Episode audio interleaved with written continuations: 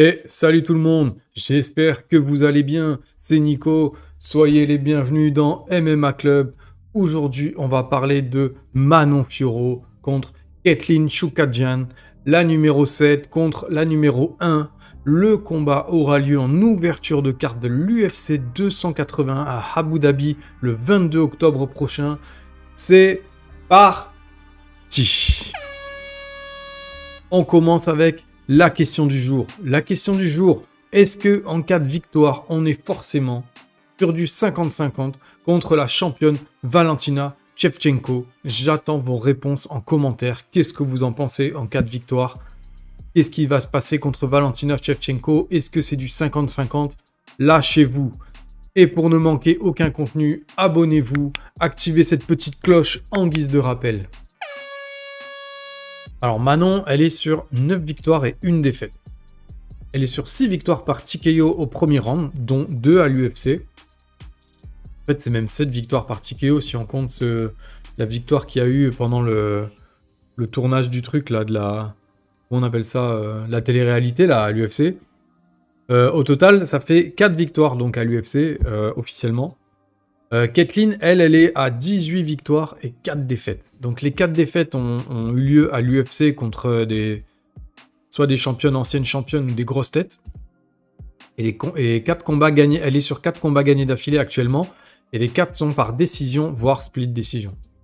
Euh, concernant Manon Fioro, l'information la plus importante pour Manon, c'est qu'elle est à un combat du titre. Là, clairement, elle va call out. Et à mon avis, on est bon. À part si Valentina, elle s'en va, euh, ça n'empêche pas qu'elle ait quand même un, combat du titre. Ça peut être un titre intérimaire, ça peut être Valentina, ça peut être quelqu'un qui bat Valentina et Manon Puro qui back up. Euh, le fait est qu'on en est là, quoi. Elle enchaîne vraiment les masterclass. Son dernier combat, on a mangé une sorte de Uchiogeri, fameux coup de pied dans le ventre qui a bien fait reculer Jennifer Maya. Ça a bien gardé la distance. Avant ce combat, on avait déjà vu euh, pas mal d'évolutions sur son contrôle au sol. C'était contre Silva, je crois. C'était des courtes séquences. Elle a aussi bouffé du coup de pied dans le ventre, elle aussi. Euh, donc voilà. Ce qui est cool avec Manon, c'est que hum, quoi qu'il se passe, euh, jusqu'à la dernière semaine du combat, elle est là.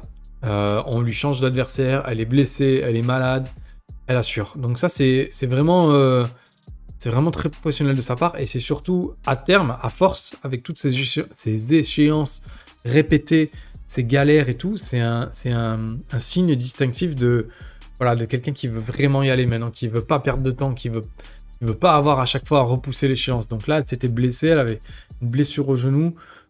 Ça va être réglé, on va vraiment assister à ce combat. Donc c'est cool, c'est dommage, c'est raté pour Paris.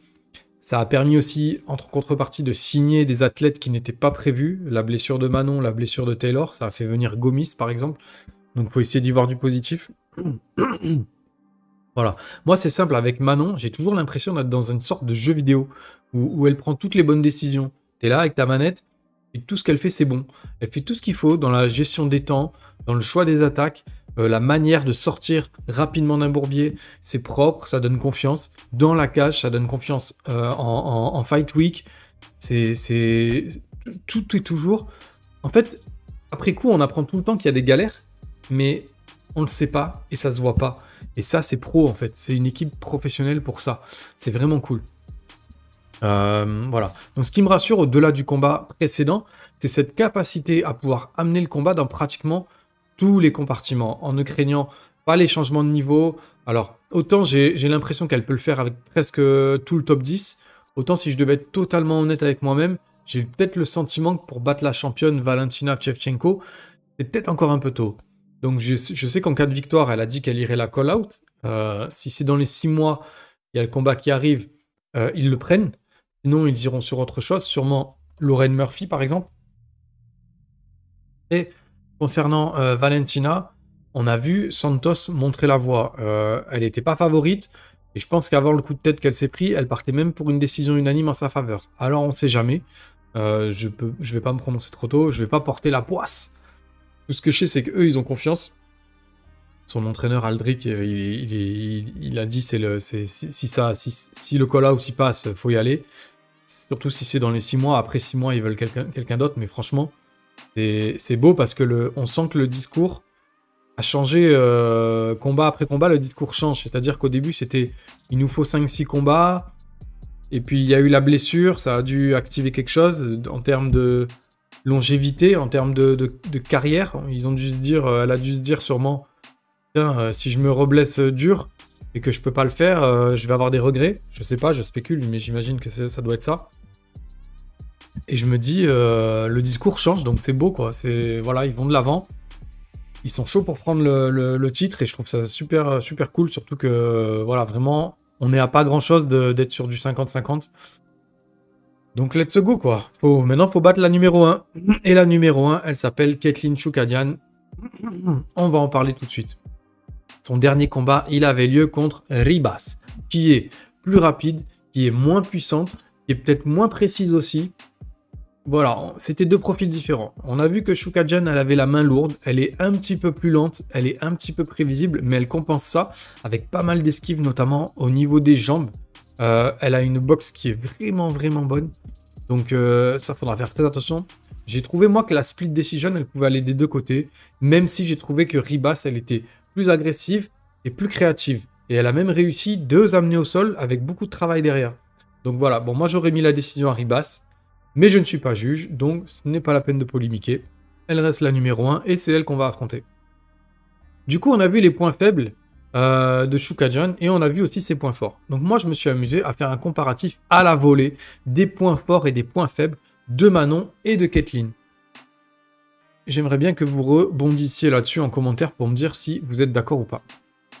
Concernant Manon, on a la vitesse, l'intelligence de combat, la puissance sur les premiers coups, la gestion des efforts, les esquives sur les kicks. Il y a un gros corner, il y a des grosses combinaisons de 3 ou 4 coups en pied-point. Et il y a une gestion de la distance qui est incroyable. Euh, dans cette catégorie, il n'y en a pas beaucoup qui gèrent la distance à sa façon, comme elle le fait. En point négatif, alors c'est négatif, c'est un grand mot, mais il y a les attaques de takedown et il y a la répétition des patterns de coups sur la durée ils sont un petit peu, je dirais, toujours les mêmes sur les fins de combat, quand ça dure.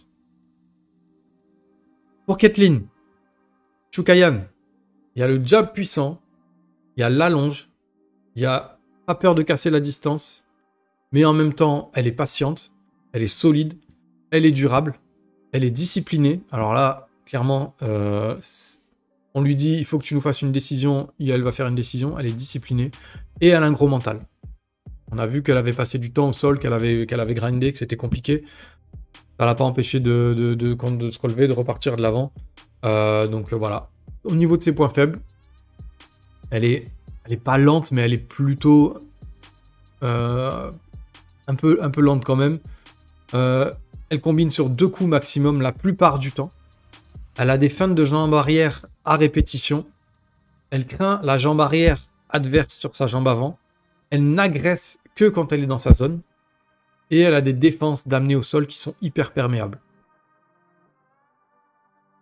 Voilà, dites-moi ce que vous pensez de ces points forts, points faibles pour les deux combattantes. Je suis ouvert à la discussion. Surtout si vous vous appelez Aldric Cassata. Il va m'envoyer un message privé pour me dire Ah, ça, ça va pas. Ah, ça, c'est pas mal. Ne te gêne pas. Ne te gêne pas. Alors, au niveau des stats. Alors ça, c'est un chapitre que j'adore. C'est pas tout le monde qui aime. Donc je le rajoute en timeline. Vous savez, le fameux petit truc où vous pouvez avancer ou reculer les chapitrages du podcast. Donc au niveau des stats, on est à plus de 5,5 frappes signifiantes par minute pour Manon, voire 6. Contre 4,5 pour Shokajon, qui encaisse un poil plus également. Concernant le striking, donc il faudra faire attention parce qu'elle a passé plus de 60% de ses coups à la tête contre seulement 30% pour Manon. Ok, on a les deux femmes qui passent exactement 88%, exactement 88% de leur temps debout. Ça se confirme par exemple avec Manon qui ne réussit qu'un seul takedown en cas de combat à l'UFC. Ajoutez à ça environ 14 à 15 minutes dans la cage en moyenne pour les deux combattantes. Et on passe à la stat qui tue. Il y en a deux. Il y a deux stats qui tuent. La première, c'est en 4 combats à l'UFC, Manon a mis autant de kicks que Kathleen en 15 combats soit environ 130. La deuxième stat, c'est Kathleen Shukajan, c'est 15 victoires à la décision sur ses 18 victoires. C'est pas mal. Alors, qu'est-ce que ça inspire toutes ces stats? Déjà, qu'est-ce que ça vous inspire à vous? Alors, moi, au nombre de vues de coups portés, un peu plus important pour Manon et à la façon dont Manon se sert de ses kicks, c'est possible qu'elle s'autorise à changer de game plan pour ce combat. C'est possible qu'elle s'autorise à tenter de déborder en volume face à une adversaire qui est, je vais pas dire, enfin si je vais le dire, mais qui est plutôt sur le reculoir, qui est assez craintif quand même, qui reste dans sa zone, qui a du mal à en sortir et qui ne fait, qui en sort uniquement quand vous vous rentrez dans la sienne.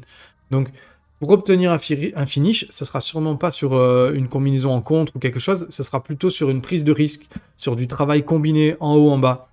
On sait aussi que Kathleen, elle touche dur au visage et que si la distance est brisée, elle a du mal à ressortir, elle a du mal à frapper en, même temps. Donc ce sera sûrement une histoire de volume de coups, euh, d'intensité, de, gestion de cardio et surtout, surtout, écoutez les consignes. Le pronostic, je trouve que euh, elle est un petit peu trop attentiste, elle est un petit peu trop dans sa zone. Pour quelqu'un qui est numéro 1 juste derrière la championne, je la trouve un peu frileuse euh, dans, la cage.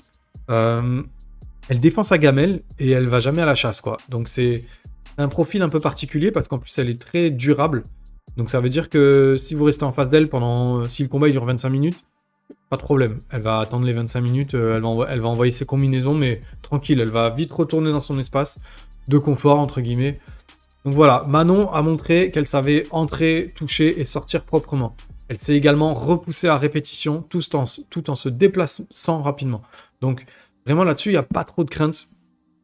Euh, autant j'aurais craint un combat contre Alexa Grasso ou Tayla Santos, par exemple, surtout Tayla Santos, autant le profil de Shukajan par rapport aux qualités de Manon, j'ai pas spécialement de j'ai pas spécialement de crainte, on va dire. C'est une solide numéro 1 qui a du mal à être bousculé, mais qui, je pense, quand c'est le cas, euh, va sûrement perdre pied au, vu du volume que peut imposer Manon. Ça s'est vu dans les stats. Si vous rebasculez sur les stats, vous allez le voir.